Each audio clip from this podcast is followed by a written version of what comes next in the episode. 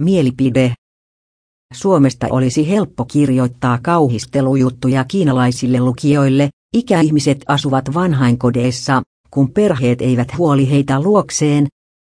Suomesta kerrotaan aina äitiyspakkauksista tai revontulista. Se on paitsi yksipuolista myös kamalan tylsää.